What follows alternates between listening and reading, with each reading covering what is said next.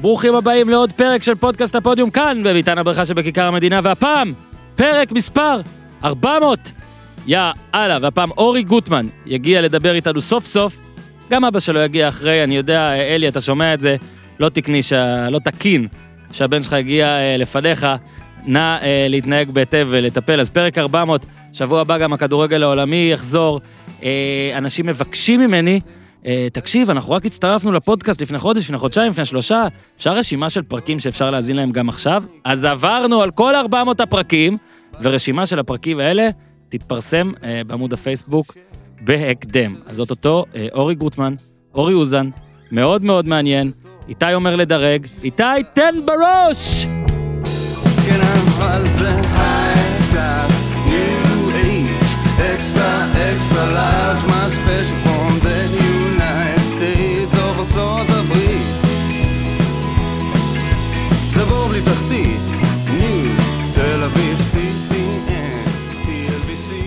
שלום אורי אוזן, שלום, שלום. זה שלום אורי גוטמן. שלום לכם. יש לי שני אורי, אוזן וגוטמן, זו בדיחה שאני מספר עכשיו פעם ראשונה, זה צריך להיות ספר ילדים, סיפרתי, תצחקו. עכשיו, מה העניינים גוטמן? אהלן חבר'ה, טוב להיות פה, מרגש להיות פה. אני- שמח. אני אתחיל במשהו, אורי, דרכך, דווקא אורי אוזן. השבוע הרי, המחשב שלך רועש, אתה צריך לעשות מיוט? כן, אתה כן. יכול להגיד לי, אתה יודע מה, תגיד, תקרא לי- אפשר- תקרא אפשר- לי אורי. אה, אורי. אפשר- ואז הוא יהיה אורי. אפשר פרק, בלעיל ומלרע. אפשר פרק בלי פשלה קולית שלך? לא היה כלום, אני לא יודע מה אתה מדבר. איזה מלך.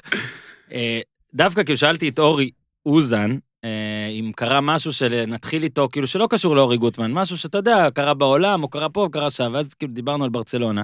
אני פשוט הולך להשתמש בזה. כאילו, אתה רואה איך אפילו התפקיד הזה, אה, שהוא מאוד קשה, תפקיד מאמן כדורגל, שאתה מגיע אפילו לקבוצה, מה, אפשר להגיד, הבכירה כרגע בכללי. אה, נגיד top five עולמי. לא, אבל אני מדבר בכל- בכלל, בכל ב- ב- סיטואציה. ב- בזון ובכוכב ובהכל. אה, מישהו העלה, ואני מצטער שאני לא יודע, אולי זה היה לבנטל בפייסבוק, את התמונה של אה, ולוורדה כשהוא קיבל את המינוי, ועכשיו. וזה מאוד הזכיר לי, להבדיל אלף אלפי הבדלות, את אה, למשל אולמרט, כשנכנס ויצא. עכשיו, אני משתמש בכל זה ובכל זה כדי לשאול אה, אותך, נגיד, מר גודמן, כי הייתה לך כבר את ההתנסות הראשונה של מאמן ראשי, ואנחנו לא ניכנס עכשיו לזה, כי עוד מעט, יש לנו סדר פה, כן? אבל סתם כפתיח, כן. עד כמה זה מה שאני רואה מהצד זה כאילו באמת ככה, אתם מרגישים שאתם אה, מזדקנים אה, שנים בחודשים ושבועות בימים, ו... ככל שהעולם הכדורגל הולך ומתפתח, הנושא הזה שנקרא להיות מאמן כדורגל, התפקיד הזה הולך ונהיה אינטנסיבי יותר ויותר, כי אתה יודע, אתה צריך, אה, מה שנקרא, להדביק את הקדמה, ואם פעם אה, היה צוות אה, מצומצם מאוד שמנתח אימונים או משחקים ודברים כאלה ואחרים, היום זה כבר נהייתה מערכת ענקית במועדונים שתופסים את עצמם, ובסופו של דבר הכל, הכל מוגש לשולחנו של המאמן, והמאמן מחליט, הוא מחליט איך לשחק, עם מי לשחק, איך לנתח, מה להראות, מתי להראות. בקיצור, התשובה היא כן, אנחנו מרגישים את זה מאוד. והאינטנסיביות לפעמים גם יכולה לגרוע טיפה מהכיף של המשחק של הכדורגל, אז העבודה הזאת היא מתישה, אבל אני בטוח מה הוא מספר לדעתך אה, עכשיו לחברים ולמשפחה ששואלים אותו, נו, סך הכל מה אתה אומר? לדעתי יש לו הקלה. עכשיו, עכשיו, כן. כאילו, מה זה הקלה? הוא לא יודע בזה. אכזבה, בכל זאת שתי אליפויות, הם עדיין מקום ראשון, אבל מבחינה נפשית, אתה מבין אבל מה שאתה אומר בעצם? לא. כאילו, בן אדם לוקח שתי אליפויות. דאבל היה לו אחד מהם, נכון? נכון, הפסיד. ועדיין שאתה אומר, הוא הרגיש הקלה. בסוף אתה מרגיש, כי יורד ממך, יורד לו סלע מהלב. זה לא משהו קטן, זה אתה... מהרגע שאתה לוקח את התפקיד, תפקיד המאמן, אה, והיום זה לא כמו בעבר. בעבר, אורי ציין, היה... קודם כל, הצוותים לאט לאט מתרחבים, מהמם. והיום זה כבר לא ננהל בדיוק, זה הרבה כדורגל וגם זה כן. לנהל אנשים, ובעיקר הלחץ החיצוני ורשתות חברתיות והכל נוחת עליך. מהמם. ואני חושב שיש, בטח שאתה מנהל את המועדון הכי גדול בעולם, אה, ושום דבר לא מספיק. ברגע שאתה זז הצידה, יש איזה סוג של הקלה, השלמה, אה, בטח שהנטל הכלכלי, אתה יודע, כן. יש הבדל גם שאתה מאמן קבוצה קטנה, ואתה יודע, ואתה גם אתה מפרנס, וברגע שאין לך את המשכורת אתה בבעיה. אבל אה, אני בטוח שיש לו הקלה, אז חלק מהשערות שלו עכשיו יחזרו להיות שחורות או חומות. אתה אומר, יצבע. זה מקצוע מאוד מאוד דורש נפשית, אבל זה עיסוק, זה כמו כל התמכרות. אתה יודע, יש לזה כן. מחיר, אבל יש לזה המון כיף. כל העניין, ש... כן, שנייה, כל העניין של ברצלונה, אנחנו בשבוע הבא גם אה, נרחיב את כל העניינים האלה, יש לנו פה את אה, גוטמן. בואו אנחנו נתחיל לאורי. רגע, במילה על כן, ברצלונה כן, בכל זאת. כן, אתה רוצה? כי- סע. כי אפרופו מאמנים, ואפרופו מאמנים שלוקחים קבוצות באמצע השנה, אז קיקס אטיין לקח, ונכון, אבל צ'אבי קיבל את ההצעה, ואתה יודע, זו הצעה, זה חלום. כן. הוא, הוא, מוקדם מדי, הוא אמר. בדיוק. הוא הבין שגם באמצע העונה, וגם זה קצת מוקדם לו, ואולי הוא לא מוכן, הוא חשב על זה, והחליט שזה לא הזמן הנכון עבורי. זה מה שהוא אמר, ציטוט, ואני חושב שזה מוכיח כמה, שוב, בתחושתי שהוא יהיה אחד המאמנים הגדולים. אתה יודע, זה כמו שיוסי אבוקסיס, שאורי מכיר מצוין, ששיחקתי איתו, ידעתי שהוא יהיה מאמן, אה, אחד המאמנים הכי טובים בארץ, אם לא הטוב שבהם, אז זה גם צ'אבי, גם שהוא שיחק, גם גוורדיולה, גם שהוא שיחק כשחקנים, שאתה יודע שיהיו מאמנים טובים, ואני חושב שההחלטה הזאת רק מחזקת את מה שכולם חושבים עליו. עכשיו שים לב שאורי אוזן, שפה הקישור? אנחנו בדיוק, אנחנו כבר בפרק אה, 400 היום, אז מזל טוב גם לך, שאתה, גוטמן, שאתה כאן, וואלה. בפרק 400, וואלה. ואורי אוזן כבר בכיר, אז הוא מעביר, הוא יודע מה להגיד לפי ה line-up שלי, ואנחנו כן, בחרנו להתחיל איתך באבוקסיס. אוקיי. אה, כי גם כמובן זה מאוד קשור אליך, וגם כי הוא, הוא התארח פה אגב, הוא ואברמוב ביחד. מהמם. והתארח פה אשכנזי וחזיזה, אז יצא לנו זמן אבוקסיס, זאת אומרת להבין, הרי אנשים ניסו להבין מה יש פה, ולדעתי כנראה העד הכי טוב, אה, כי היה לך חלק אה, נכבד בזה, יושב כאן. בוא קודם נתחיל ב... איך אתה, שוב, אתם חברים, אתה פה, אתה שם, אתה, אתה לא אובייקטיבי, אבל איך אתה רואה את ההתקדמות שלו, את הגרף, נגיד, אם נגיד אה, סכנין, בני יהודה, ועכשיו את באר שבע. יוסי הגיע לסכנין דווקא באמצע שנה, לא קל להגיע למועדון כמו סכנין באמצע כן. השנה, אבל um, היו שם שחקנים טובים באותה תקופה, והוא מה שנקרא הצליח אה, לייצב את המערכת, והתחיל אה, לקבע, לקבע לעצמו סגנון משחק מאוד מוגדר, ש... נגיד מתחילה אספת הקבוצה, אז השחקנים יודעים שהדבר הראשון שמדברים עליו באספה זה משחק ההגנה. אה, ככה היה בסכנין, ככה היה בבני יהודה. עכשיו בבאר שבע זה יצטרך להיות אחרת. עם הזמן אני חושב שיוסי כמאמן ילך ו... וישים דגש על משחק ההתקפה, שאתה בא כל שבוע ונתקל בקבוצות שיבואו ויסתגרו, ומה שיוסי היה נוהג לעשות עם סכנין ובני יהודה, אז עכשיו מאמנים אחרים יבואו וינסו להקשות עליו את החיים. והוא, ביחד עם הצוות בבאר שבע, יצטרכו למצוא את הפתרונות במשחק ההתקפה קודם כל. איך הייתה חלוקת העבודה? דיברת הגנה, אה, התקפה, הרי יש אה, דרפיץ' וברדה, שגם כן. ברדה היה פה, אתה יודע, מחלקים ביניהם את העבודה, דרפיץ' יותר אה, היה לקטע ההגנתי, לקח, כן, עבד עם ברדה, רוני לוי, תבניות ברדה יותר התקפה תבניות. התקפה. איך אתה, קודם כל איך הגעת לעבוד עם יוסי, או, מניח בדיוק. שזה עם, אה, זה מפה נתקדם, וגם איך הייתה חלוקת העבודה, האם היא השתנתה במהלך השנים, עבדתם הרבה שנים ביחד, זה כבר, זה כמו בעל ואישה. אני מניח אספר- שגם אשתו של יוסי וגם אשתך יודעות. אני אספר, אני את יוסי הכרתי דרך אה, שהוא היה עוזר מאמן של אבי בנבחרת ישראל. כשהנבחרת הייתה מתכנסת, אה, הייתי מגיע להתכנסויות, ללמוד כעכבר כדורגל נקרא לזה. אה, הייתי נמצא בכל האימונים, רושם את ההערות של המאמנים, מה עושים באימונים, אחר כך אה, כשהשחקנים היו מגיעים לאספת הקבוצה, אז כמובן לא הייתי נכנס, אבל כשהם היו אחר כך אה, מתפזרים לחדרים, אז היה נשאר הצוות המקצועי בלבד לדבר כדורגל. מהמם. ושם הכרתי את יוסי. הוא הכיר אותי ברמה של אה, רם, אני חושב על הכדורגל, אתה יודע, אני באתי ואם לא שואלים אותי אז אני לא, לא מדבר, מה שנקרא, יש שם אה, פאנל של אה, אנשי מקצוע מאוד אה, נכבדים אז, בז- בזמנו בנבחרת ישראל. ומפה לשם יצא לנו להכיר, ואז הוא קיבל את המינוי בסכנין, אה, וזימן אותי לרעיון עבודה. ומשם המשכנו ביחד. לא, אבל לא משום מה, אימנת לא. לפני זה. זה כן, לא באת אני- מרקע של רק להסתכל על אימונים של... אה, לא, ש- שאלתם על יוסי, אז אני... כן, לא, לא, אז ד- דווקא תמשיך בכיוון הזה, זאת כן. אומרת, אה, רעיון עבודה, ואז מה היה ברעיון עבודה, פלוס מה שאורי שאל, שמאוד מעניין, חלוקת הסמכויות ביניכם, נגיד, אה, לי סיפרו שאתה יותר, נגיד, עושה את הוידאו עם דברים שהוא אולי טיפה פחות, לא יודע אם מאמין בהם, אבל פחות עושה, אז תיקח מפה ותמשיך, כי זה באמת מעניין. שי ברדה, כמו שאורי סי- סיפר, היה פה והסביר על החלוקה עם דראפיץ', וזה פתח הרבה עיניים, אה, פרט לזה עומד מחצית וזה עומד מחצית. אה, מעניין מאוד את האנשים לדעת איך עובד, איך עובד קבוצת כדורגל. אז אני אספר. ברמת העיקרון, אתה יודע, הצ- הצוותים במועדונים האלה הם לא צוותים גדולים. אה, יש עוזר אחד או מקסימום שניים, ואין יותר מדי צוות נרחב. בחלוקת העבודה בינינו, הייתי אחראי על... אה, תראה, קודם כל, נושא של עוזר מאמן, המילה המשמעותית ביותר זה לקחת יוזמה. ולאו דווקא אתה צריך אה, שיגדירו לך את התפקיד, אלא עוזר מאמן צריך ליזום ולדעת הוא להגדיר לעצמו את התפקיד, ולתת למאמן את הדעות שלו. זאת אומרת, העוזר מאמן הוא קודם כל יועץ מספר אחד של המאמן. אחר כך אה, הייתה בינינו אה, הסכמה שאני אחראי על כל נושא הוידאו, שזה תחום מאוד נרחב, והייתי מכין את הקבוצה אה, לקבוצה היריבה, זאת אומרת, הם מבחינת, הם היו יודעים איך היריב, איך משחק, מה הם עושים, מה הדברים שהם אוהבים לעשות. אחר כך היינו מנתחים, את, הייתי מנתח את המשחק שלנו ומראים את זה באספה לשחקנים.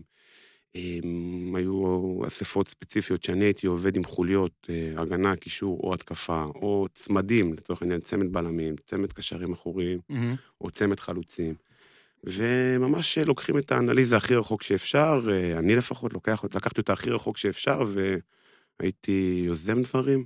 כמובן שברמת המשחק זה מאוד משמעותי שלמאמן ניגש מישהו שידע להגיד לו את המילה הנכונה באוזן ואת העצה הטובה, זה גם, גם כמובן חלק מהמקצוע.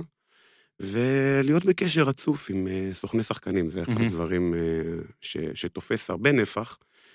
אין סוף סוכנים היום, אה, כולם רוצים לעשות עסקה. אתה היית, בוא נגיד, המדלל או ה- הסינון הראשוני? אני- איך זה היה? אני הייתי הבן אדם שהסוכנים מחייגים אליו ומציעים לו את השחקנים. זאת אומרת, אה, סוכן איקס מחייג, שלום אורי, מה אתם מחפשים עכשיו לבני יהודה? אנחנו עכשיו מחפשים קשר אחורי, כנף ימין וחלוץ. כן. הבאג'ט שלנו זה ככה וככה, הפרופיל שחקן שמעניין אותי זה נגיד מהיר, דריבליסט, אה, או מניע כדור, או מסיים, אתה יודע. כן. כל, כל אחד אה, והפרמטרים שעניינו אותו. ואני הייתי מקבל את כל השחקנים, ממפה אותם, ומי שלא מעניין אה, כמובן מוריד, ואת השלושה ארבעה שהיו, שהייתי דולה מתוך נגיד 70-80, שלושה ארבעה הייתי דולה, אז אותם היינו רואים כל הצוות הנרחב, נגיד בבני יהודה זה היה יוסי, אני ויעקב אסיה, מהמם. שהוא, שהוא עוזר מאמן שני. ואחר כך לוקחים את ההחלטות, כמובן שיוסי ב... לוקח את ההחלטה, אנחנו ממליצים לו מה לעשות, אבל זה חלק מהדברים לא היה לך שעשיתי. אה, יוז- כסוג של יוזמה אישית, זאת אומרת, יכלת, אפשר להיעזר רק בסוכנים, שזה גם זורקים שמות, כמו שאמרת, בלי סוף, אבל האם היה לך גם אה, חיפושים עצמאיים, נקרא לזה? לא, הזמן, דרך- אין זמן. אני חייב להגיד, פשוט אין זמן. המלאכה מרובה, ואתה מוצא את עצמך אה, בימים שאתה ער עד אה, 12 ו-1 ו-2 בלילה, ועל הוידאו, אתה יודע, כבר העיניים נעצמות, ואתה יושב ועובד ועובד ועובד, כי אתה יודע שבסופו של דבר, השחקנים הם השליחים הטובים ביותר של המאמן, של עוזר המאמן, והשחקנים הם מדברים בינם. וכשאתה מגיע לשחקנים, והם רואים את מה שאתה עושה, והם רואים שזה משפר אותם, והם רואים שאתה אה, מגיע ובאמת אה, מגדיל ראש למענם, אז הם יודעים להעריך את זה. אז מה בעצם הסוד של יוסי אבוקסיס? יחסי אנוש מעל הכל, אישיות, אה, אנושיות. אני חושב שכל מאמן מביא את, ה... את הייחודיות שלו, אבל אה, יוסי, מעבר לזה שהוא טקטיקן בחסד ו... והשחקנים מאוד אוהבים אותו, הוא בן אדם ש... שקל להתחבר אליו, כיף להיות במחיצתו, בן אדם שהוא מצחיק, חוש הומור Mhm. מאוד גדול, והיו לנו באמת שלוש שנים נפלאות ביחד. ומה הסיכוי לקאמבק, ל... אתה כעוזר בבאר שבע, פורסם שהיה, אה, בוא נגיד... אה, לכאורה. בסדר, לכאורה אני... היו- לא, פורסם בוודאות. לא, פורסם בוודאות, לכאורה היו... אני חושב שאחרי שכבר יצאתי לדרך כמאמן ראשי, ובמעט שהייתי בליגת העל, אני חושב שכן הוכחתי שאני שווה להיות שם, אז אני אחכה להזדמנות הבאה, ואני מעוניין להמשיך כמאמן ראשי. אה, אוקיי, כאילו, לא, אתה אומר רוב הסיכויים שככה זה יהיה, זאת אומרת, גם אם איכשהו פתאום יתפנה, פתאום פה, פתאום שם, כרגע אתה מעדיף... אה, כרגע זה מה שאני מרגיש, כן. שאני חייב להמשיך את התהליך שהתחלתי אותו, אבל אה, להגיד לך שאני כן. לעתיד פוסל, ממש לא. אני לא, באמת- לא, אני דווקא חשבתי, אני אגיד לך גם למה, אה, אני לא זוכר אם אמרנו את זה גם באחד הפרקים, שכאילו, דווקא בש... בגלל הקידום גם של יוסי לבאר שבע והאופציה, וראית שגם עוזרים נגיד של בכר בבאר שבע כן התקדמו נכון. למשרות ראשיות. כן, אבל לא רק לדעתי זה, כולל זה- וגם באר לדעתי שבע, כולל מאמן חדרה הנוכחי הוא נכון. התחיל עוזר ש... ולא נכון, רק, אה? נכון, מימר, כן, ולא רק זה, גם אה, העובדה שבבאר שבע צריך דברים אחרים, כמו שציינת, מסכנין ובני יהודה. כן. זאת אומרת, זה אפילו ברמה ההתפתחותית שלך, יכול להיות שזה משהו שתרצה לחוות להיות בקבוצה גדולה. אה, קיצר, ניקח עמלה אם. זה יקרה. לא, לא, פשוט לא, התעניינות, אה, סקרנות. טבעית, כי זה שונה להיות עוזר מאמן בבני יהודה מאשר עוזר מאמן בבאר שבע, מכבי חיפה. אין בית"ר. ספק, ואני חייב להגיד, אבל שברמת העיקרון, אתה יודע, אתה...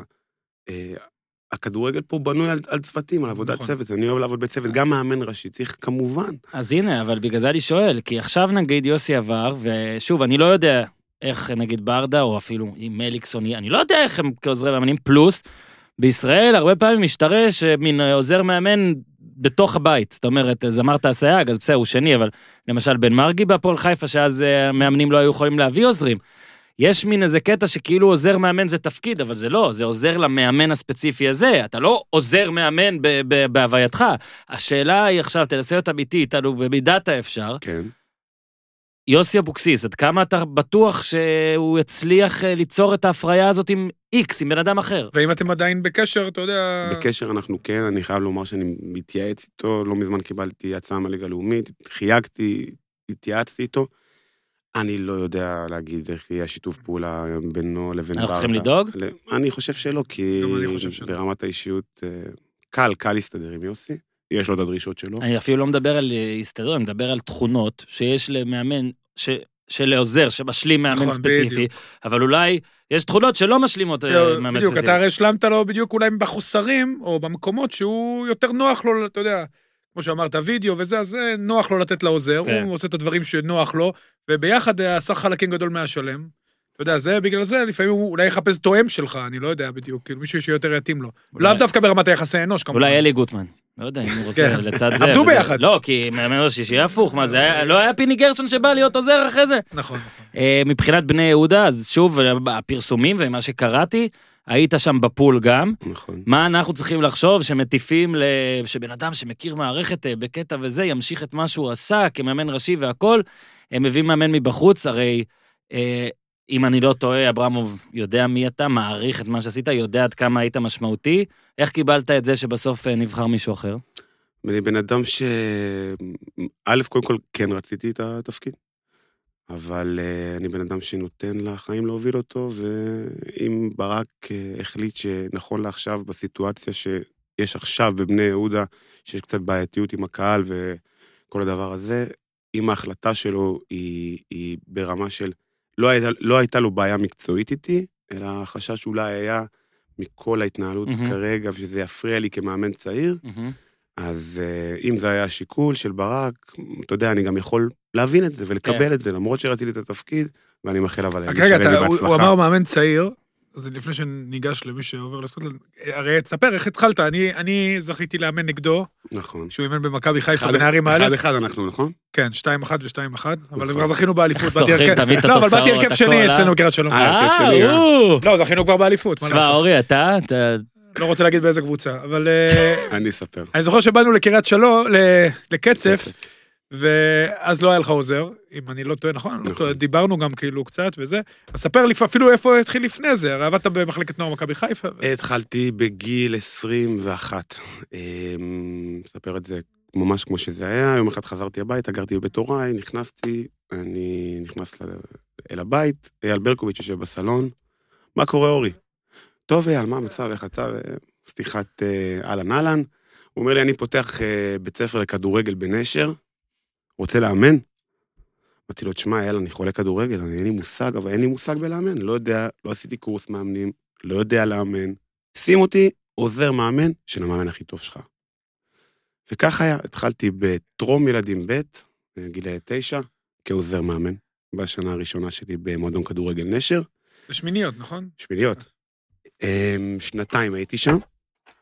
לאחר מכן אה, עברתי לאסי גלבוע, הייתי שנתיים בגיל הילדים, עדן קרצף, שנתון 2000 אורי. ו- גם אני האמנתי אותו. כן. אה, אפילו היה באותו משחק. נכון.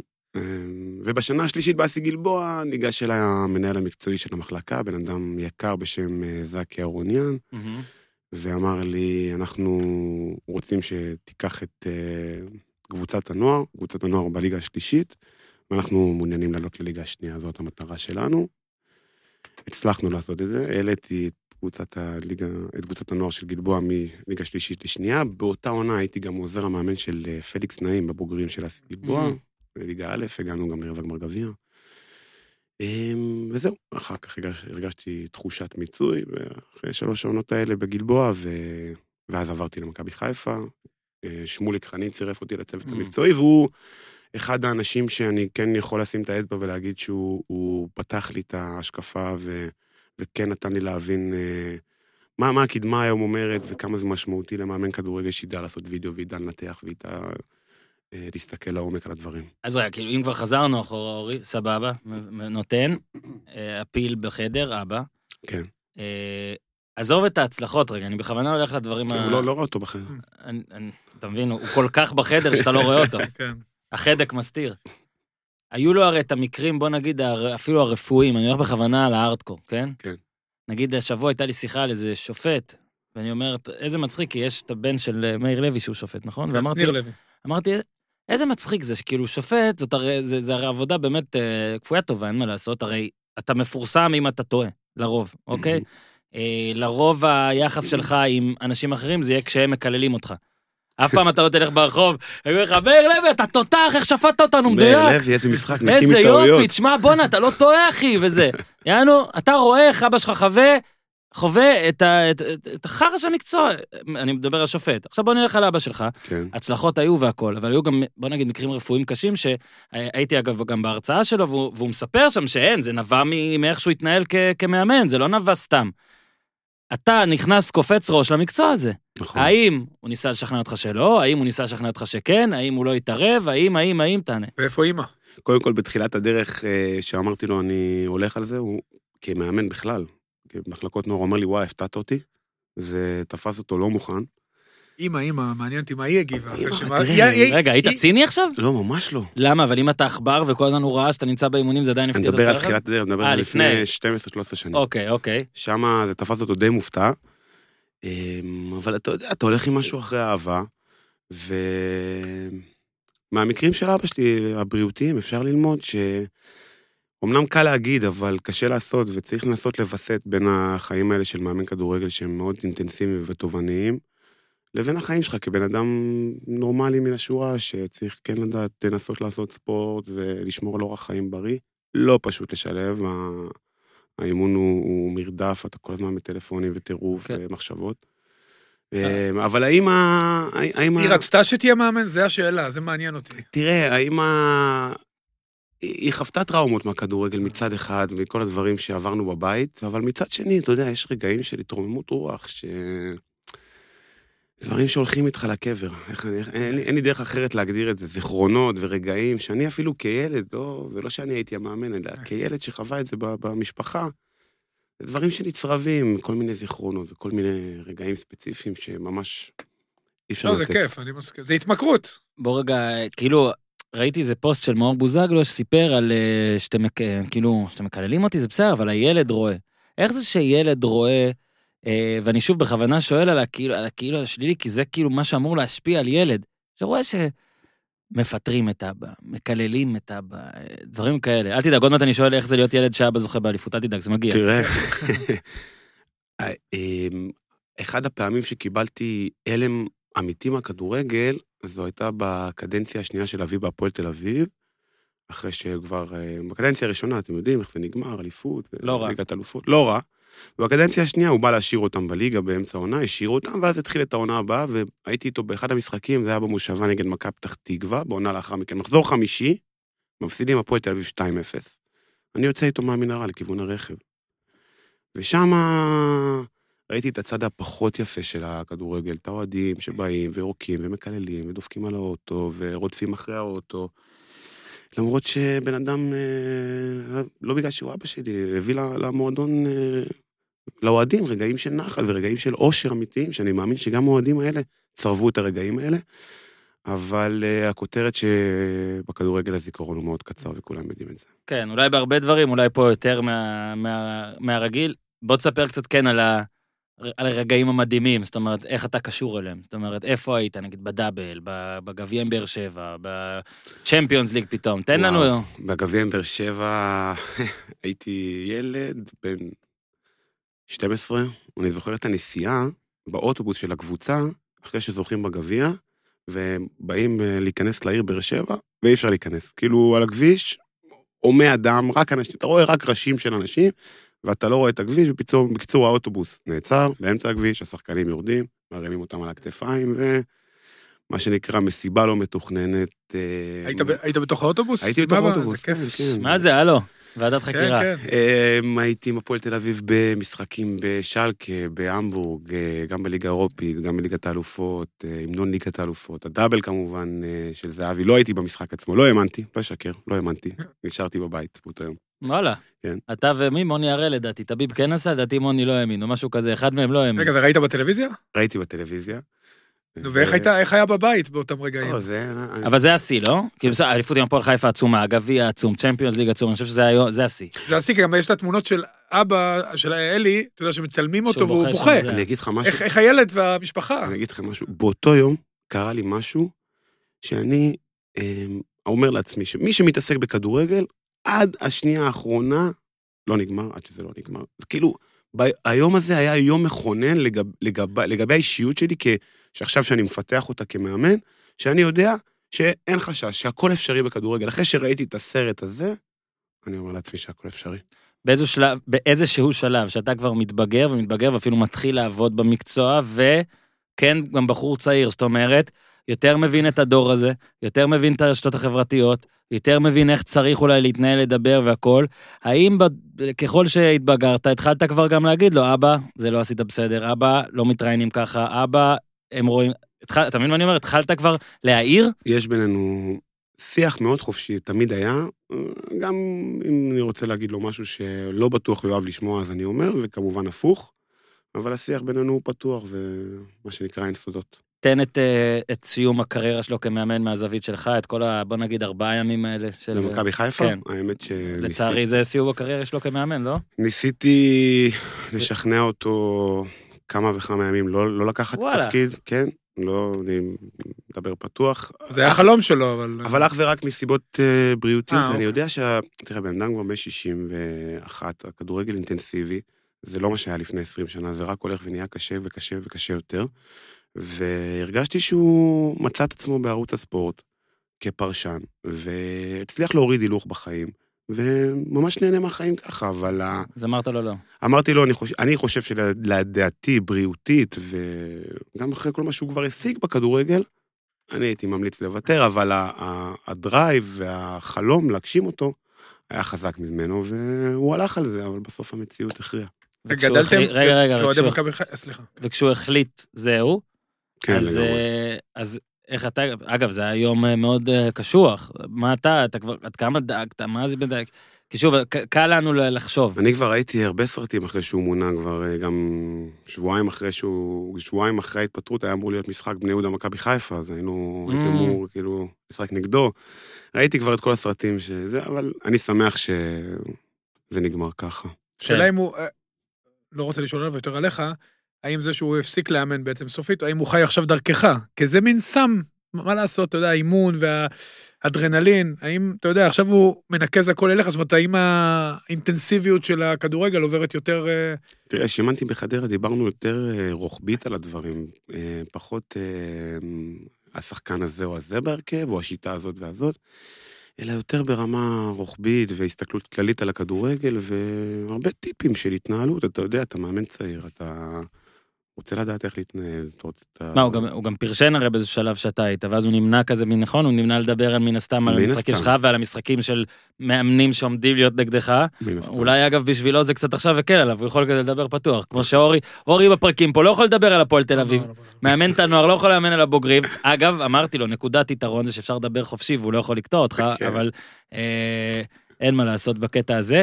אה, בוא, בכל זאת, אנחנו... אה, מעניין אותי לדבר עליך, אז אה, אורי אה, זרק, שחקן שכנראה הפרק הזה עולה ביום חמישי צהריים, יכול להיות שבסוף השבוע כבר יהיה שחקן אה, סלטיק, סורו, כן. הבנתי שיש לך יד בדבר. לא בעזיבה אולי, אבל בהבאה. אה, אספר איך היה, אה, זה היה בינואר לפני שנתיים, סוכן שחקנים בשם אה, מאיר ריפמן שלח לי את הפרופיל של סורו. באותו זמן לא חיפשנו קשר אחורי בבני יהודה, הקבוצה רצה טוב, והיה לנו את אה, מרסלו מושל ממכבי תל אביב, סתיו פיניש ויובל אשכנזי, אלה היו שלושה קשרים אחוריים שלנו, אבל אה, הוא שלח לי את הפרופיל ואמר לי, לדעתי יש פה משהו מיוחד. אז אה, התחלתי לחפור עליו בתוכנית הסקאוטינג, אינסטאט, כמו שאתם יודעים, מכירים. ומאוד אהבתי. עכשיו, הפילוסופיה של יוסי בבני יהודה היה שכל שחקן צריך להגיע להתרשמות לפני חתימה, מהמם. כדי אה, להימנע מנפילות כלכליות. ו... והדבר המגניב היה שהוא לא חשש השחקן. הוא ממש לא חשש להגיע, והגיע. זה היה עניין של שלושה, ארבעה ימים שהוא הגיע להתרשמות, וזה היה ברור שיש פה שחקן מעל הרמה. בהתחלה הוא לא שיחק.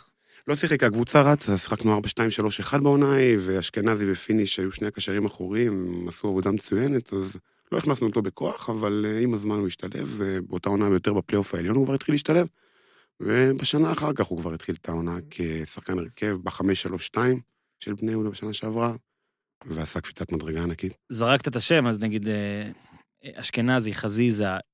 עכשיו כאילו, אני אשאל אם האמנת, אתה תגיד כן, ואז אני אגיד נו באמת. ככה שהם, אה, ככה, מכבי חיפה כבר די- כל כך מהר, ועוד בולטים במכבי חיפה. שהם עכשיו איך שהם נראים ככה? כן, וואו, כמה זה הפתיע באמת, כאילו זה לא, לא יכול להיות ש- ש- ששיערתם שככה זה יהיה. לא ככה. אני, אני מדבר על עצמי. כן. לא שיערתי שהם ישפיעו ברמה כזאת. כן חשבתי שהם יוסיפו למכבי חיפה, ויש פה שני שחקנים שהם הארד וורקרים, ואני חושב שאחד הדברים שמרקו אוהב, שהוא רואה את שני השחקנים האלה במגרש, הוא רואה אנרגיה בלתי נגמרת, שחקנים שרצים בלי הפסקה, גם בהגנה, גם בהתקפה, רעב בלתי פוסק, וההפתעה של יובל אשכנזי זה, זה באמת להוריד את הכובע בפני הבחור. אני זוכר את האימון הראשון שלו בבני יהודה, במגרש הסינתטי בשכונת התקווה, ב-40 מעלות חום. זה היה באמת בלתי, בלתי יתואר הבחור הזה, ההתק- ההתקדמות שלו. והצלע השלישית, כי כל הזמן אומרים עכשיו, שאתה יודע, אצל אבוקסיס אולי לירדן שואה יותר קל ודברים כאלה, אז מעניין אותי לשאול. בוא נגיד, אני אפתח ככה, אוקיי? נחשוף קלפים. אני יודע. שגם בבני יהודה היו דברים. הם לא תמיד פורסמו, הם לא היו אולי כל כך בוטים, היו מיני הפרות משמעת. אגב, גם לפני הבוגרים, כן? נוער והכל. עד כמה באמת היה חיבור בין יוסי לבינו, ביניכם, ביניכם לבינו? זה. זה אגדה אורבנית, זה אמיתי. אני אספר.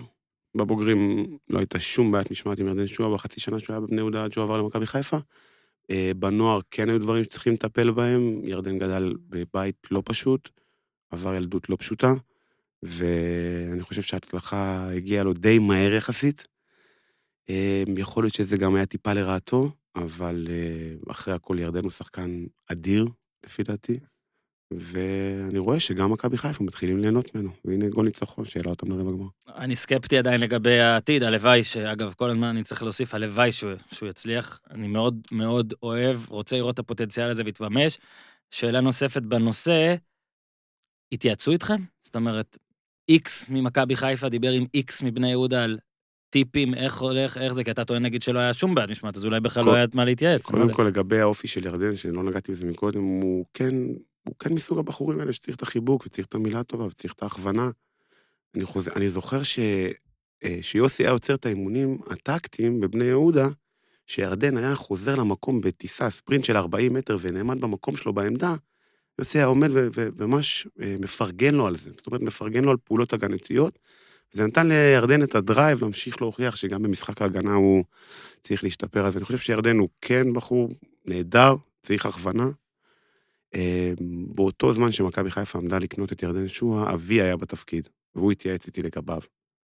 אה, אחר כך כמובן היה מה שהיה, אז הוא עזב, ובכל זאת מכבי חיפה לקחו אותו. ההמלצה שלי כמובן הייתה כן לקחת. עדיין בחור צעיר, עדיין בחור שמעצב את אופיו ואת דרכו בכדורגל.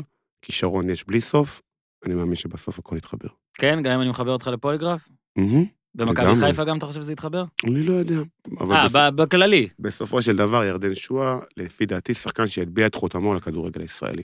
טוב, אה, יהיה לנו עוד כל מיני יציאות וכל זה, אני רק רוצה לקחת אותך עכשיו ל... אוקיי, קיבלת את התפקיד אה, בחדרה, ועוד לפני איך שזה נגמר, דווקא אני רוצה לדבר איתך על משהו אחר, אה, כי גם דיברת על, נגיד, יוסי באספות, קודם כל הגנה. מהמם. נגיד, אחד ההישגים הגדולים של חדרה העונה, אין מה לעשות, זה לעשות תיקו אפס עם מכבי תל אביב, ב, אה, בבלומפילד זה. נכון. מה זה אומר שאחד ההישגים של קבוצה מסוימת זה 0-0? מה זה אומר שיוסי אבוקסיס, נגיד, שהוא מאמן שנחשב לאחד המצליחים עכשיו? קודם כל הגנה, הרי יש עכשיו מין vibe, אגב, גם אני... ועכשיו הוא יצטרך לשנות תקליט, לא, זה אני, אחרת. אני אומר, האם אתה לא חושב, אני... אגב, אני גם אומר כל הזמן, שכשחדרה מוציאה 0-0 ממכבי תל אביב, אני יודע שהוא מבין את זה שזה משמח, כי אין מה לעשות. בדוגרי, אם, אם חדרה תשחק פתוח, כנראה מכבי תל אביב תנצח. אז מה אתם רוצים, שאני אחמיא לאורי גודמן ששיחק פתוח? אבל נגיד רואים גם את ביתר, שביתר זה קבוצה אומנם חסרה, אבל עם יותר כסף, ואז היא גם עושה 0-0 עם מכבי תל אביב, וזה כאילו מיני הישג כזה. אולי יש פה מין איזה בעיה, אגב, לא, אני תמיד אומר שהיא לא בהכרח אולי של המאמנים, אלא של הלחץ מלמעלה, או לא יודע, אורי עוד מעט תרצה להוסיף. אבל אתה מרגיש בטוח את, ה... את רוב האנשים שזה מבאס אותם. אני אדבר עליי בחדרה. אני הגעתי לחדרה, ראיתי קבוצה שבשנה שעברה ספגה 69 שערים במסגרת הליגה, והחלטתי שאני, אחת המטרות שאני שם לנגד עיניי זה לשפר את משחק ההגנה הקבוצתי, ושחדרה תהפוך להיות קבוצה שקשה לשחק נגדה. כן. ושהיריב, מה שנקרא, יתקשה מאוד עד שהוא יגיע למצב.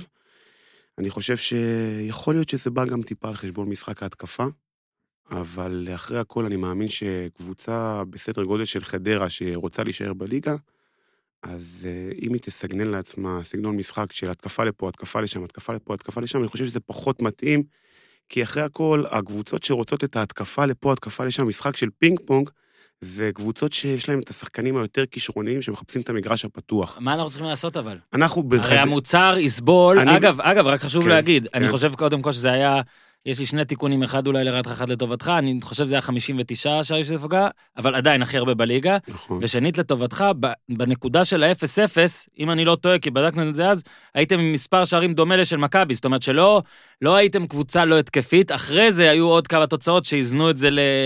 להגנתי, אני בכוונה, אגב, לא חשוב לי שמות עכשיו, לא חשוב לי ביתר, לא חשוב לי אתה, לא חשוב לי הכל. אתה רואה כדורגל מגיל אפס. אתה לא מרגיש שמשהו פה קצת הגנתי מדי, משהו פה, בוא נגיד, קצת לחוץ מדי. לא אטרקטיבי, כן, לחוץ. שוב, לא רק חדרה. אתה תסתכל, אירחנו פה את וייסמן. אוזן עשה פה תחקיר על הגולים שיש באוסטריה. יותר כל- כיף. כל מאמן, כל מאמן בא עם האג'נדה שלו, וחייבים לכבד את זה, אתם יודעים, כי... ניקח את האג'נדה של אה, דראפיץ' וברדה במכבי נתניה. אתה עכשיו, היה משחק מכבי נתניה נגד מכבי חיפה, אתה יודע מה אתה הולך לראות. אתה יודע שאתה הולך לראות את מכבי נתניה, מנסים ללחוץ גבוה את מכבי חיפה. אבל יש לזה מחיר.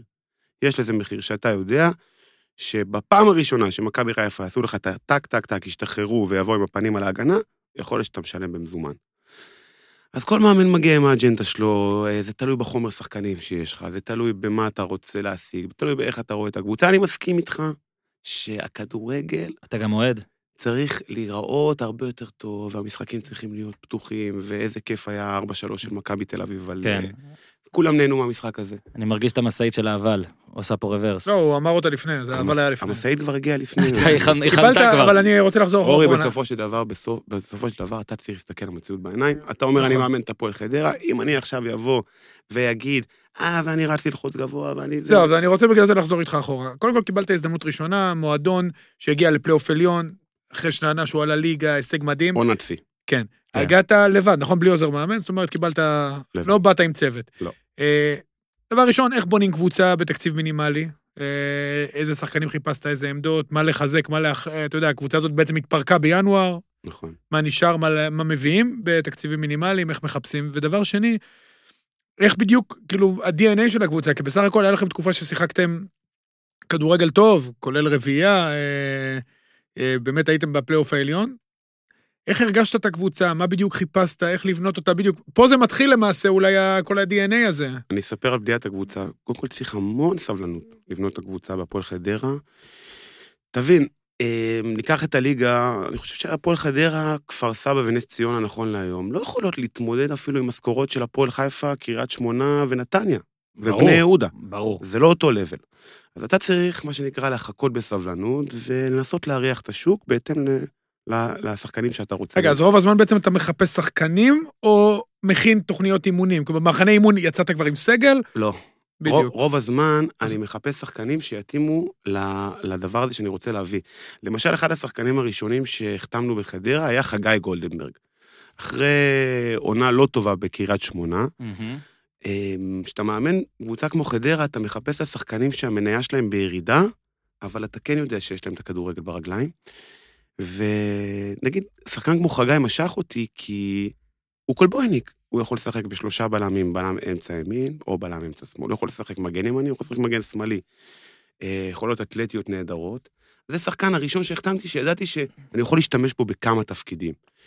אה, את סיסי הבלם אה, הבאנו דרך מבחנים, ואנחנו אנחנו המתנו, המתנו לשחקנים מסוימים כל הקיץ, למשל, דיברת ברבים, מי זה אנחנו? איך, איך, מול מי בעצם אתה עובד? אורן ואני. האמת שאורן אורן, אה, היה קצת לחוץ. אתה יודע, אתה, הוא, גר ב, הוא גר שם, ו... ושאתה, וכשאתה לא גר בעיר, אז אתה מרגיש משהו אחד, וכשאתה גר בעיר זה משהו שונה. כל היום האנשים באים לך, ולכל אחד יש דעה, יש הרבה מאמנים היום בארץ. תשעה מיליון. כן. כן. אז אה, הוא כבר רצה להתפשר על חלק מהשחקנים, ו... והרגשתי ש... שזה הזמן, מה שנקרא, לעמוד על הרגליים האחוריות, גם בנושא ערן לוי, גם בנושא שחקנים שרציתי. כמו- ספר על ערן לוי, ספר, תכף. תכף אני אגע בערן לוי, אבל נגיד אה, רועי זיקרי, ברגע שראיתי שאורימבור מוחתם בפועל תל אביב, ידעתי שהוא יהפוך לשחקן ספסל, ואמרתי, זה השחקן שאני מחכה לו, ועם עם, עם הסוכן שלו הייתי בקשר יום אחרי שאימבור מוחתם, עד שהצלחנו להביא אותו. אבו פאני, חיכיתי לו עד היום האחרון של, ה, של מועד העברות, כי ידעתי שזה שחקן ש... ב, בתחילת העונה בפרסיזן אתה לא יכול להביא. הפועל חדרה לא יכולה להביא שחקן כזה עכשיו, אבל אה, לחכות למצב שה, שהמציאות אולי תייצר איזושהי סיטואציה שה, שהשחקן יכול להגיע, ולמזלנו הצלחנו להביא אה, באמת רכישות טובות אה, להפועל חדרה, ואני מאוד שמח מאיך שהקבוצה נבנית, ואני גם רואה את הקבוצה מצליחה היום, אני שמח בשביל זה, אני...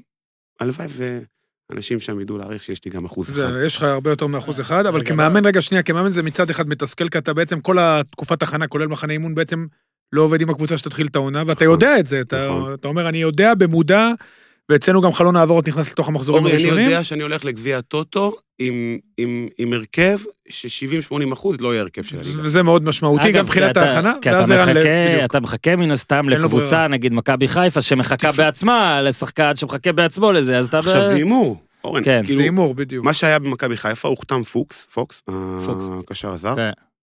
אם הוא לא מוחתם, אבו פאני לא משוחרר. כן. אז אז בוא באמת נגיד, 15, 15 בספטמבר, לדעתי זה 15, כן. אה, רן לוי. כן. אה, אגב, אין מישהו שאוהב את ערן לוי יותר ממני, אבל אהבתי, אבל אהבתי את ההחלטה הזאת. כתבתי על זה גם. אה, בלי לדבר, לא יודע, בלי לדעת יותר מדי פרטים. לא דיברתי עם אף אחד בחדרה, פשוט אהבתי את איך זה היה נראה. בגלל זה כל כך הפתיע אותי איך שזה נגמר. אבל בוא נגיע שנייה לערן לוי. שם בעצם מה היה? שם בעצם היה הדבר, הדבר הטוב, או שזה היה רק נראה לנו טוב וזה לא היה באמת טוב? רגע, איך זה התחיל בעצם? האם הוא הציע, אורן בשלושה- הציע, אתה הצעת, הוא הרי התאמן אצלכם. שלושה שבועות של אה, ניסיונות אה, בלתי פוסקים לשכנע אותי לצרף אותו לקבוצה, מצד כל האנשים בחדרה, ערן גר באור עקיבא. אגב, אין לי שום דבר אישי נגד ערן לוי, אחלה שחקן כדורגל. אגב, הגיוני שיווקית, כאילו, אם אנחנו מתייחסים גם לפן... כל הסיבות הכאילו לא מקצועיות, אז יאללה, זה כיף לאנשים להחתים את ערן לוי בקבוצה שלהם. ואני, כל מה שמעניין אותי זה שהקבוצה שלי מבין. את הכדורגל אז- שאני רוצה, ו... וזהו. אמרת ב- זה לא נתניה, אני לא אצליח לעשות את זה. שלושה שבועות אה, שכנועים בלתי פוסקים אה, להביא את ערן לוי להתרשמות. עכשיו, עוד פעם אני אומר, אין לי שום דבר אישי, ואני יודע שיש לנו בקבוצה שחקן כמו אליאל פרץ שיכול לשחק מתחת לחלוץ, יש לנו שחקן כמו קוגבניה שיכול לשחק מתחת לחלוץ, ואני הסברתי כל הזמן גם לאנשים. נימקתי את ההחלטה שלי, לא זאת אומרת, הגיעו אליי ואמרו לי ערן לוי, אני אומר לא וזהו. אני מנמק את ההסבר. אני חושב שבשביל שערן ישחק בקבוצה, אתה צריך אה, הרבה שחקנים שעושים תנועה לשטח בלי כדור, אתה צריך אה, מה שנקרא רוצחים שכירים מאחוריו, סגנון עלי מוחמד. אה, צריך, צריך, הרבה דברים צריכים להסתדר בתוך Mhm. הקבוצה, כדי שערן באמת יוכל לבוא ו- ולהביא כן. את היכולות שלו. במצב שהיה בחדרה אז, זה היה בלתי אפשרי. עכשיו, אני הלכתי כי זכרתי, זה עוד לפני ההרצאה, אה, אני לא זוכר אפילו מתי אבא שלך סיפר את זה, זכרתי שבסוף האייטיז, שהוא היה מאמן בית"ר חיפה, ליגה א', אז היו"ר הוריד לו הנחת- עליו הנחתה. שוב, זה נכתב לפני ההרצאה, כן? לא מעתיק מההרצאה. את שני הבנים שלי אתה תשתף במשחק. הוא אמר לו באספה, או לפני, כשאתה יודע, בטח זה ליגה א', זה לפני המשחק. ואז בבוקר הוא היה, הוא לא היה בן 30 לדעתי עדיין, הוא לא היה בן 30. אה, הוא בדיוק חתם בבוקר על הסכם על דירה בדרך הים, משכנתה. חיפה. משכנתה. כן. כמה שעות אחר כך, בא הביתה, אשתו, איך היה? התפטרתי. נכון. אה, עכשיו, כתבתי, ואני מצטער שאני צריך פה לצטט את עצמי, סתם שכאילו, כי אני כן מקריא, לקבוע שאותו מהלך, הוא שסידר לגוטמן האב וקריירה ענפה ודאבל אחרי זה ונבחרת, זה אולי מוגזם, אבל זה בטח לא הזיק. עברו יותר מ-30 שנה, והנה סוף סוף הגיע מהלך הכוח הראשון של בנו אורי. וזה היה בשבוע שניצחתם 4-0 את רעננה, והקפדתי לציין שזה לא זה, זה לא מה שעניין אותי. וגם שהיום מאמנים מאוד מאוד גנריים. יש, יש מין כת מאמנים שמאוד מאוד דומים אחד לשני, אה, באים, הולכים, באים, הולכים, ובעיניים שלי, מבלי לדבר איתך, זה היה נראה לי מהלך שממצב אותך קצת שונה מכולם. אבל אז זה קם, זה נגמר די אותו דבר, זאת אומרת, אפילו לא כמו שאבא שלך שהתפטר והכל, גם אתה התפטרת, אבל איך מספטמבר קרה מה שקרה, איך זה נגמר ככה, כי שוב, התוצאות לא היו מחרידות, היה אולי שלוש, ארבע, שלושה שבועות באמצע של זה, אבל חוץ מזה, 50 אחוז אצלך עם חדרה. אה, פלייאוף עליון. ופלייאוף עליון, זה, הכל בסדר.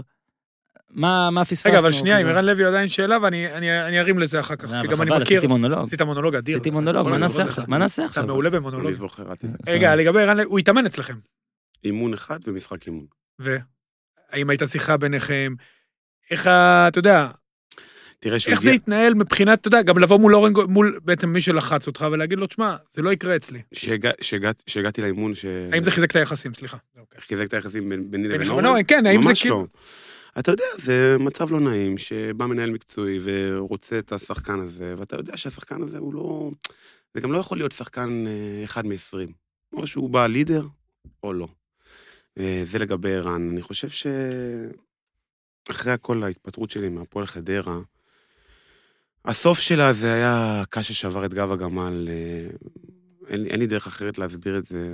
לאורך כל התקופה היו חילוקי דעות בין אורן לביני, אבל אני לא יכול לבוא לפה ולשבת וללכלך על אורן אחרי שהוא הבן אדם שאולי בזכותו אני יושב לא, פה עכשיו, אתה- נכנסתי לתודעה, וזה בן אדם שנתן לי את הצ'אנס. זהו, אתה לא. צריך ללכלך. אנחנו כל, גם לא מאמינים אנחנו לא. בדיוק, אנחנו נקיים. לצערך. ראית, איתי לא הסכים שיהיה פה פירור, ראית, הלכתי כן.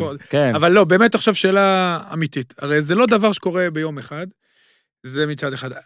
האם אתה גם מסת- ברטרוספקטיבה מסתכל אחורה ואומר, אולי הייתי צריך לשתות מים, להירגע, האם ההחלטה הייתה קצת נמהרת, האם יכלתי אולי לעשות את הדברים אחרת ולתת לו, במרכאות, להזיז אותי. ואנחנו שוב ו- מחברים אותך לפוליגרף לתשובה הזאת. ועוד פעם אני הולך אחורה, הרי השחקן שעליו אה, בעצם הדברים נפלו וקמו, הוא, היה לו מוניטין, לא באשמתו, אבל היה מאחוריו משהו. מתי זה התחיל הלחץ?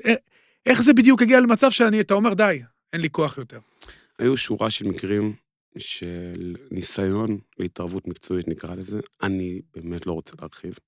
זה דברים שהם לא שווה בכלל לדבר עליהם. אני חושב שאנחנו רוצים ומכוונים לכדורגל מקצועני ומקצועי בישראל, אז אין מקום, אין, אין במה על הדברים האלה לדבר עליהם בכלל. אה, אחרי הכל, אה, הרגשתי שההחלטה שקיבלתי הייתה ההחלטה הנכונה. לא הרגשתי שיש לי אאוט מזה, זאת אומרת, לא הייתה לי דרך יציאה מזה. ההחלטה, אני אשלם איתה ב-100%, אבל הייתי עושה את הדברים אחרת.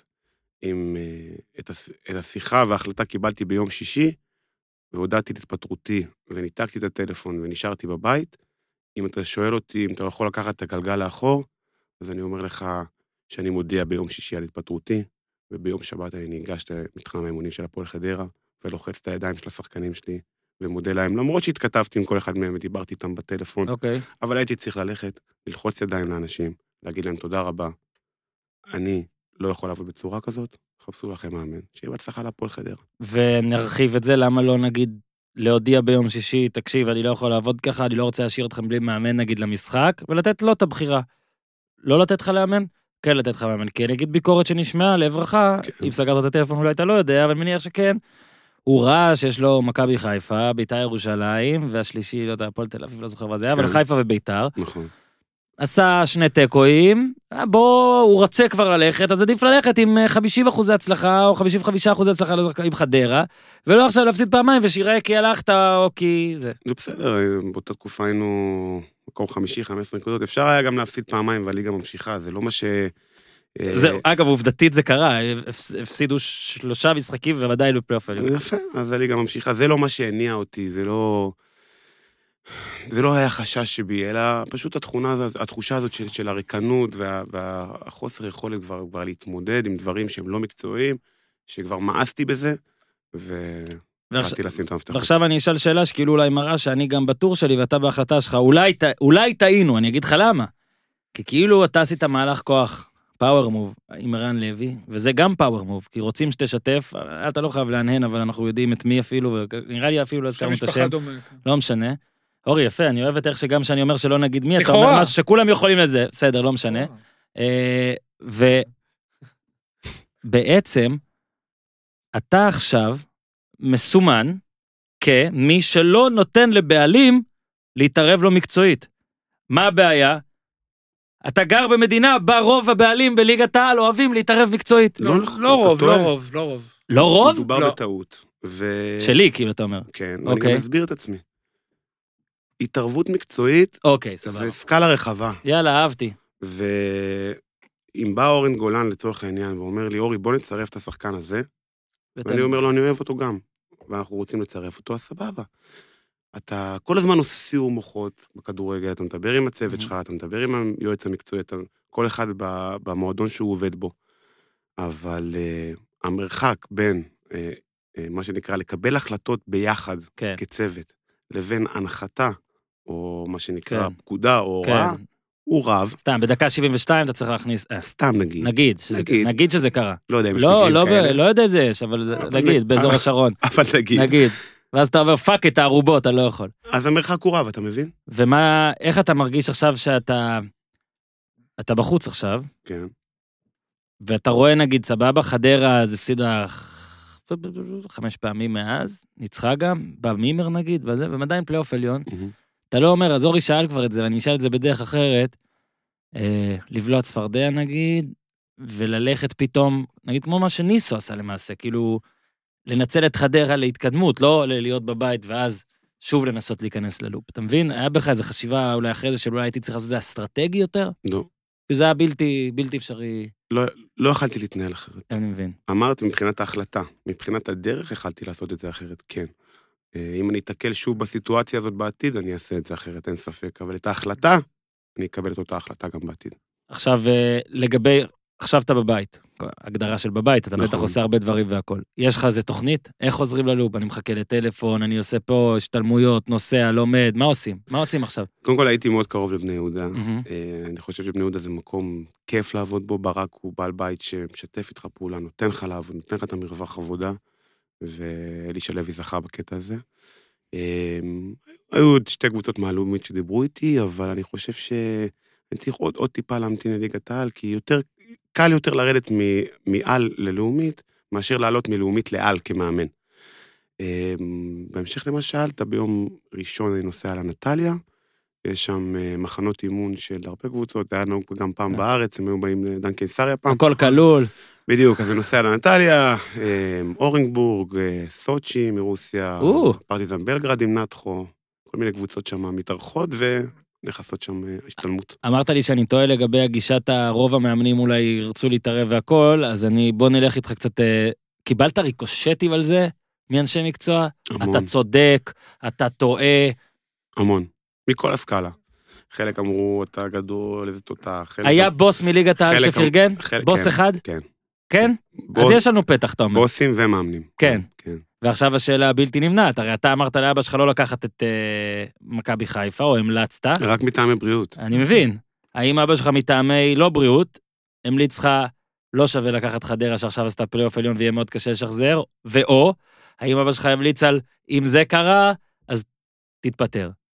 לא, לא דיבר. אתה עם פוליגרף גם. לא דיבר איתי בצורה הזאת. נו, אבל- ברמת, אורי, אה, אורן. חבר'ה, אורן, אורי. אני, כולם פה... אני צריך לקחת את ההחלטות, ובסופו של דבר זה החיים שלי. רגע, האם ההחלטה, וזה מעניין אותי, כי סיימת את האימון, לא קיבלת את ההחלטה באימון, נכון? זה היה בעצם בדרך הביתה. אני מסיים, לא זרקת את הדברים, אמרת אני הולך והלכת. אני אספר, הייתה שיחה ביני לבין אורן, שיחה לא טובה, ידעתי שזה הולך לכיוון לא טוב, ואני יוצא מה- מסוף האימון, ולא רציתי לבוא לשבור את הכלים עכשיו, אני מתפטר, אמרתי, נחשוב נחשוב על זה עוד קצת. אחר כך הגעתי הביתה, קיבלתי את ההחלטה עם מי. חשבת? ברור שהתייעצתי עם אנשים, אבל בסופו של דבר, אתה חייב ללכת מהתחושות בטן שלך, אורי, אתה גם מאמן. לא, לא. ברור לי, וגם היה לי מקרה אה, שונה, אה, כולם חווים מקרים שונים אבל דומים, אבל יש לך בבית מישהו שבאמת עבר הכל מהכל, מכל הכיוונים, מביתר חיפה עד לנבחרת ישראל. האם הוא גם היה, אתה יודע, אתה יודע, לפעמים החלטות, אתה יודע, אחרי שנת צהריים מתקבלות יותר טוב, או שנת לילה. ופה לא נראה לי שהיה את המקרה הזה, זה היה אחד- מקרה מאוד מהיר יחסית ב... זו ביקורת שנץ למעשה. אבל אמרתי, כן, ביקורת שנת חובה שנת. אבל אמרתי לך שזה היה ממש הסוף. זה היה כן. הקש שעבר את גב הגמל. כן. זה לא זאת שלפני אומרת, זה זה לא... משהו נבנה. זה לא שלפני זה לא קרה שום דבר. ברור, זה בא ברור. כרעם ביום בהיר והחלטתי אני מתפטר. אלא היו פה הרבה הרבה שלבים שעברנו בדרך, וזה גם אני פה מסתכל על עצמי, על ההתנהלות שלי מול בעלים, אני בטוח שבקבוצה הבאה שאני אהיה, אני חושב שאני אדע להתנהל הרבה יותר רגע. ואיך הייתה מה- התקופה הזאת מבחינת, מבחינתך כמאמן? הרי זה, זה לא יום-יומיים, כמו שאתה אומר. איך זה לבוא לאימון? ואתה יודע, זה, זה לא נעים. לא יודע, נעים. זה לא נעים. לא איך, נעים, ואתה יודע, איך זה מול השחקנים, מול אותם שחקנים ספציפיים? איך העבודה מולם? איך זה, מבחינה נפשית אצלך בבית, איך זה משפיע עליך בחיי היום-יום? לא כיף, אתה יודע שאתה כמאמן אוהב לבוא למג... אתה אוהב את זה, זה כיף לבוא נכון. לאימון, זה כיף להעביר את האימון, ו... ו... ובלקראת הסוף כבר לא נהניתי, ולמרות שהתוצאות היו טובות, אתה לא נהנה, ואתה יודע שבסופו של דבר, אתה אולי צריך לשקר לשחקנים שלך, ולעשות דברים שאתה לא מאמין בהם בלב שלם. ושחקני כדורגל הם עם מאוד מאוד חכם, והם קולטים מתי אתה משקר ומתי אתה אמיתי. אוקיי. מתי אתה חייב לעשות משהו, או מרגיש שאתה חייב, ומתי אתה ממש מאמין אז בו. בסופו של דבר אני הרגשתי, זה או שאני מתפטר, או שאני מאבד את הקבוצה גם ככה. מהמם. ככה או ככה, הייתי מאבד את הקבוצה. טוב, יש לי, כאילו, אני מת לשאול, כאילו, מה, ואתה לא שם לב שעכשיו עם מאמן אחר זה, אבל אתה לא תענה, אז מה זה משנה? בוא, אני אשאל אותך דבר כזה, אוקיי? כי אגב, אני לא, אה, לא עוזב אנשים בגלל שאני ותרן. אני פשוט מראש יודע שהם לא יענו, אתה מבין? זה... למה השעית את אה, עמית זנתי מגמר גביע נערים א'? סיפור טוב. ראית? היית? זנתי שנתון 97, שבע. הופה. נכון. עם עווד. אה. עם עווד, אה, זה היה השנתון הראשון שהעמדתי במכבי חיפה. אגב, גם סער פדידה מהפועל חיפה, ירדן כהן מרעננה. סער והאח התאום, רותם, השוער, הוא היה גם מכבי חיפה? כן. ושניהם עברו להפועל. שניהם היו אצלי. אה, הגענו לגמר גביע מול מכבי תל אביב, המשחק היה אמור להיות ביום רביעי, וביום שבת היה לנו דרבי נגד הפועל חיפה. הכנסתי את זנתי לחדר לפני המשחק, אמרתי לו, זנתי, יש לנו גמר ביום רביעי, היום זה יום שבת. במחצית אני מכניס אותך, אתה לא פותח במשחק, דקה 40, אני מכניס אותך. תעשה את הפעולות שלך, אני רוצה שתהיה פרש לגמר גביע. אני יוצא מהחדר, הוא מחכה לי מחוץ לחדר, אחרי השיחה, הוא אומר לי, אני לא רוצה לשחק היום. אמרתי לו, אין בעיה, זנתי. קח את התיק שלך, לך הביתה, וגם אל תבוא לגמר. לא, למה זה, זה, התחיל להתווכח איתי, אמרתי לו, זנתי, את הגמר הזה אתה תראה מהיציע, אני אקבע מתי אתה תשחק, ובוא נגיד שאני לא חושב שהוא ישכח את זה לשארית חייו. רגע, לא, הוא היה- הוא היה כשאספ... כן, הוא בא כשאספ... עוד היית שם, לא בבני יהודה. לא, שזה רק... לא, לא, הוא בא שנה. ואחרי? אה, לא, הוא בא שנה שעברה? לדעתי הוא היה. כן, שנה שנה שעברה שעברה הוא בא, בינואר. נכון. בינואר הוא בא, נכון. אך, הייתה הייתה סולחה. והרבה בהמלצתי האמת. אבל אתה מבין שזה בנוער, זה משהו שהוא, משהו לחיים, מה שנקרא. והילדים האלה לא עושים את הדברים מרוע. והפסדנו מ- ארבע- והפסדנו 4-0 את הגמר, כן? זה נערים א', כן, הפסדנו אליעזר, כן. הפסדנו את הגמר 4-0, אבל... איתו היה נגמר 5-4, אתה אומר. אני, גם איתו היינו מפסידים, אבל... עשית נכון, כי אתה מחנך ילדים. בדיוק. ה- חינוך. ואורי גם מאמן נוער, וכל המאמנים של מחלקות נוער וילדים ונערים, לא להסתכל רק על התוצאות, לחנך. את החבר'ה האלה. בטח בנערים. וזה לא שעכשיו, אה, אחרי המקרה הזה, הוא נהפך להיות חסיד אומות עולם, אבל אה, אתה יודע, אחרי הכל, אתה, אתה צובר זיכרונות מהכדורגל, אני חושב שהדבר הזה ילווה אותו. ראית את ההרצאה של אבא שלך? כמה הרצאות ראית כבר? אה, התעייפתי כבר, אחי. לא זוכר אם סיפרתי את זה פה, הוא כאילו, הוא לא כאילו, הוא זוכר אותה בעל פה. 52 עמודים. אתה קולט? כאילו, אז יצא לעשות כמה הרצאות, אז אתה עושה, מכין מצגת, וזה כאילו מזכיר לך על מה לדבר, ואתה מדבר. הוא זוכר אותה בעל פה. מדהים. אה, איזה כדורגל, אנחנו כבר לקראת סיום, כן, אורי, אם יש לך עוד שאלות זה, אבל איזה כדורגל אתה אוהב? זאת אומרת, אם יש קבוצה שאני... מה אתה אוהב לראות אפילו לא, כ... לא כעכשיו לעבוד ו... איזה ול- מאמן, לא, אתה יודע מה, אני אשאל אחרת. איזה. מאמן הוא מודל לחיקוי חוץ מ... איזה מאמן בעולם מודל לחיקוי מבחינתך? איזה שיטה, איזה... אתה יודע, כי אני, אני באופן אישי יכול להגיד לך שזה כל הזמן משתנה אצלי, כמובן אני אוהב גוורדיולה וקלופ, אבל גם השיטה לא נדבק למשהו, יותר ברמה הפילוסופית, אז מבחינתך, גם אין, אין, אין משהו, אין אחד ספציפי, כמובן שאני, כולם, כולנו מעריצים של פפ, כולנו חברים במועדון מעריצים הזה, אבל... אה, יש איזה מה- קבוצה שאתה לא מפסיד משחק שלה, אתה לא. אומר, אני רוצה לראות כל משחק שלא מעניין אותי, אני. רוצה ללמוד. אני אגיד לך את האמת, גם בזמן ש- לייפציג. שהייתי מאמן... אה, אחלה מאמן אגב. רציתי לדבר עליו, תכף נדבר עליו, ש- ש- כ- כמאמן ראשי בחדרה אין לך זמן. נכון. לא. בכללי, אני מדבר איתך אפילו לך אחורה, אתה כבן אדם, כשאני עזוב הולך מאמן. אחורה, אני אוהב, הדבר שאני אוהב ביותר זה מאמנים שהם ורסטיליים, שאין שיטה אחת קבועה, שיש ורסטיליות במשחק הלחץ, במשחק התקפה, במשחק הגנה, דברים משתנים. זה אה, נגלסמן מלפציג, עושה את זה ברמות מטורפות. אה, למדתי הרבה את הכדורגל שלו, והוא עושה הרבה דברים מיוחדים בלייפציג, למדתי גם הרבה על האימונים שהוא עושה שם עם מסך ענק אורי, אתה מכיר כן, את מכיר, הסיפורים? כן, הוא... שהוא עוצר אותם מיוחד, באמצע, כן. באמצע האימון, והם הם רואים בלייב את התיקונים שהם צריכים לעשות. אה, אז אני אוהב לראות אה, כל מיני סוגים של מאמנים, אין משהו ספציפי. כשאמרתי שאנחנו עומדים לסיים, עשית פרצוף כזה של רגע, רגע, רגע, לא הספקתי כלום. עכשיו. פינה שייסדתי לפני כמה שבועות ואני מחזיר אותה היום. כן. מה לא שאלנו? מה לא שאלנו? חשבתי הפינה בוא נתמרמר. מה חסר? מה לא שאלתי? מה רצית לדבר?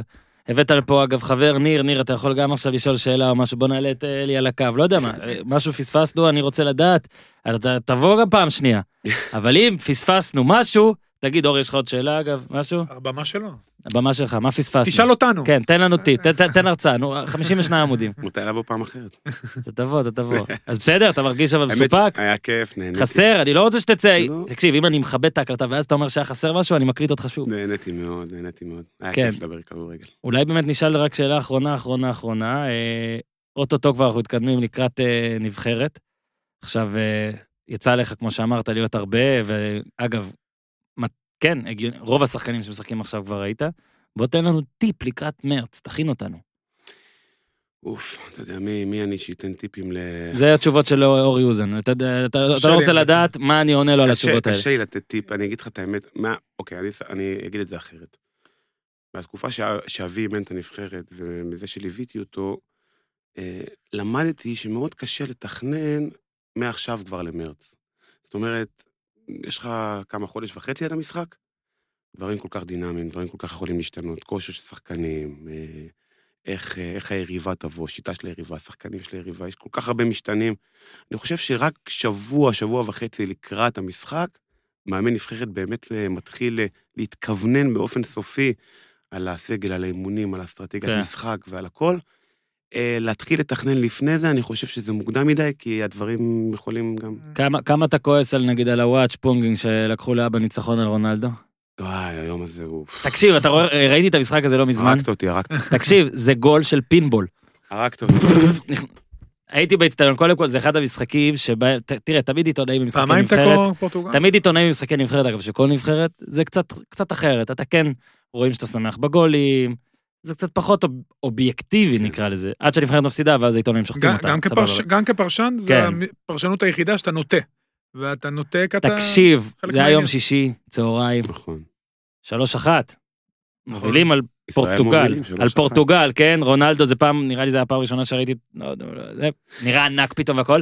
ואז, אתה, תקשיב, אני רואה את המהלך הזה, שהכדור בגובה, ואתה אומר, אתה, אתה מריץ מלא תרחישים בראש.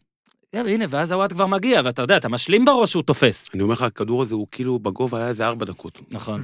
מה, לא ירד הכדור, לא ירד, לא ירד, לא ירד, ואז בסוף בא שם פוש, פושטיגה, לא זוכר כבר בראש, הסיט את הכדור. לא, אבל... אה, ואני זה- זוכר. אני אספר לכם, לא, אבל שפונגין בעט על מישהו. כן, כן. אני אתן על לכם דווקא, קונטראו. אני אספר לכם דווקא את היום שלמחרת. אוקיי. ביום שלמחרת אה, ישבתי עם אבי על כוס קפה. שמע, בן אדם גמור. אתה כבר שלוש אחד מוביל על פורטוגל, על רונלדו, אתה כבר, כבר, אתה כבר רואה את הניצחון. אתה כבר רואה אותו, הוא כבר שם, והוא, והוא ברח בסוף מהידיים. אבל uh, מגיע יום למחרת, וצריכים לנסוע לצפון אירלנד, לשחק בבלפאסט, ב- בקור הזה, ונבחרת מצוינת צפון אירלנד. והדבר שהכי uh, לקחתי מה, מה, מהמפגשים האלה נגד פורטוגל וצפון אירלנד, את העוצמות הנפשיות של אביו, של הצוות ושל השחקנים, אחרי שאתה כבר בא ורואה את הניצחון, הוא כבר בעיניים נגד פורטוגל ומשמיט אותו, וזה בורח לך מהידיים, אתה נוסע לצפון אירלנד, ואנשים שם באמת באים ונותנים את הנשמה, ומנצחים 2-0 במגרש שהוא מאוד מאוד מאוד קשה לשחק בו. קודם. כל, קודם כל נתקלת בדוגמה כזאת כבר בין 8 למאי, 8 במאי ל-15 במאי ב-2010, של התיקו 0-0 בדרבי של אבא שלך, ואז הניצחון בזה. אגב, בלהרים שחקנים, גם בהרצאה, אגב, הוא מספר על איך אה, הרים את זהבי ודברים כאלה. אז באמת נסיים בזה, אתה יודע שהרבה אנשי מקצוע אומרים לי, שאבא שלך ואתה, מבחינת חתך דיבור, התנהגות, מניירות, מה, אתה לא רואה? זה מה- קופי, עכשיו אני שואל, אם אני יוצא מה, אתה- שם- אתה שם לב לזה? אה, אתה מנסה, אתה רואה אותו. אתה רואה אותו כזה עובר, רגע, איך הוא עושה, אני. לא, אני, תראה, למדתי שאתה לא יכול להיות חיקוי של אף אחד. אתה צריך להיות אתה. כן.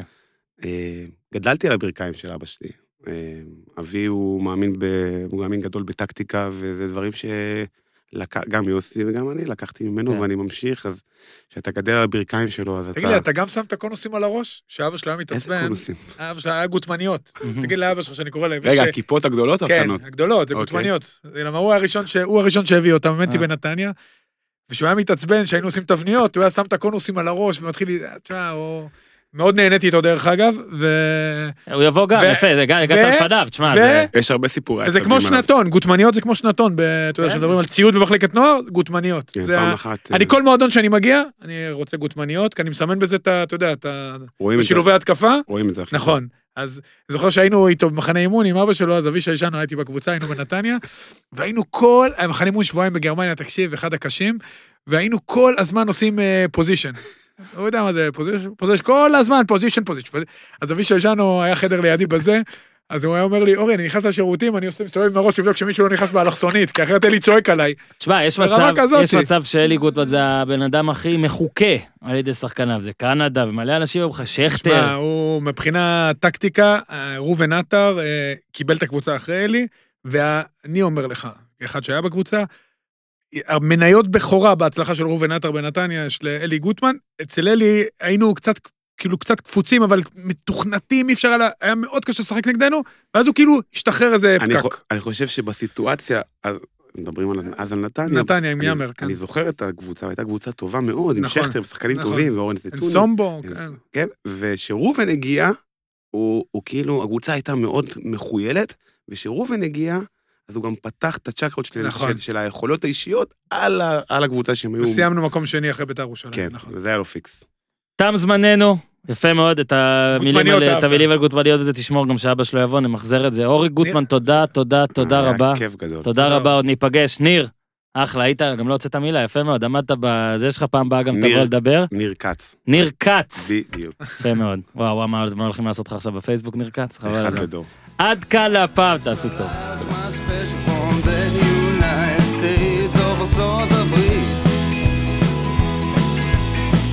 Of